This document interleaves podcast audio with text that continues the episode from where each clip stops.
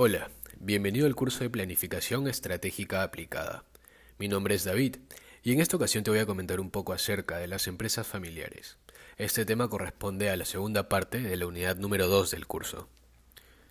Para poner en contexto la situación de las empresas familiares en nuestro país, cerca del 30% de las empresas familiares llega a la segunda generación, el 15% llega a la tercera generación y apenas el 4% llega a la cuarta generación.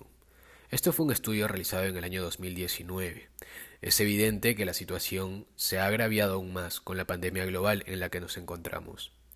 En adición a ello, hay una serie de elementos internos que ponen en riesgo las operaciones de este tipo de empresas, como la falta o deficiencia de normas o políticas para la familia, conflictos entre los miembros, ausencia de profesionalismo, entre otros.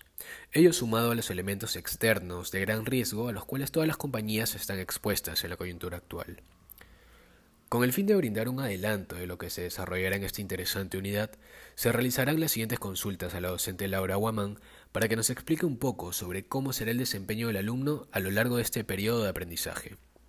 Profesora, ¿cuál es el objetivo de esta unidad? La empresa familiar es un tema muy retador como aprendizaje. Podría decirse que muchas empresas en sus orígenes fueron creadas por una familia y que en muchos casos el fundador se quedó mucho tiempo vinculando su vida y toda su existencia para que la empresa perdure. Obviamente que con el tiempo la empresa familiar eh, también va creciendo y es necesario que esta vaya adoptando maneras más formales, una organización bastante más clara y también es natural que el fundador desee dejar su empresa en manos de alguien que le dé continuidad a lo largo del tiempo. Este tema de empresa familiar es sumamente retador. ¿En qué sentido? Porque vamos a aprender ¿Cuán difícil puede ser que en una empresa familiar se adopte un gobierno corporativo, por ejemplo? ¿No? También vamos a ver eh, cuáles son los medios que puede, a los que puede recurrir una familia para lograr una muy buena organización de la empresa familiar y también preservar la riqueza para toda la familia.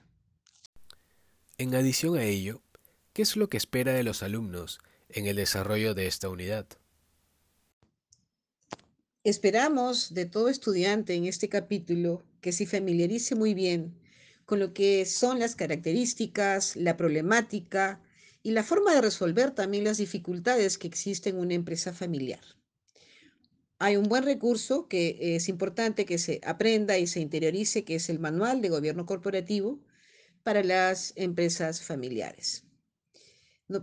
Normalmente existe una confusión entre familia y empresa, prácticamente tienden a ser lo mismo. Muchos estudiantes se han sentido identificados con esta realidad y en este aspecto el tema eh, es una solución latente en la medida que lo aprendan, lo asimilen y finalmente lo puedan aplicar. Correcto. ¿Y cuáles serán las principales competencias o conocimientos que tendrán los alumnos en esta unidad? Va a ser muy importante que como competencia personal, profesional, se logre comprender y analizar muy bien cómo es una empresa familiar. Con respecto a conocimientos, qué cosa es lo que se va a aprender principalmente, ¿no? Cómo poder gestionar una empresa familiar. Hay muchos recursos y también vamos a aprender algo de historia. Por último, ¿cuáles serían las recomendaciones que usted le daría a los alumnos antes de dar inicio a esta unidad? Una recomendación principalmente. Leamos con conciencia el manual de gobierno corporativo.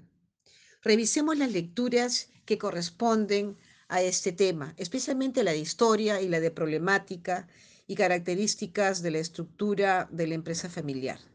Yo se las recomiendo y tomen mucho interés al respecto. Les va a ser muy valioso. Muy bueno. Muchas gracias por su apreciación, profesora. Con la información brindada, usted puede ser capaz de dar sus propias apreciaciones y puntos de vista con respecto al manejo de las empresas familiares. con un enfoque en nuestro país peruano, ya que son muy pocas las organizaciones de este tipo las que se mantienen a lo largo del tiempo. Por último, es importante resaltar que si usted desea llevar un emprendimiento familiar a un nivel más estructurado y organizado, debe seguir las pautas y sugerencias que se le brindarán a lo largo del curso, así como empaparse y nutrirse constantemente de los diferentes manuales de empresas familiares en nuestro país.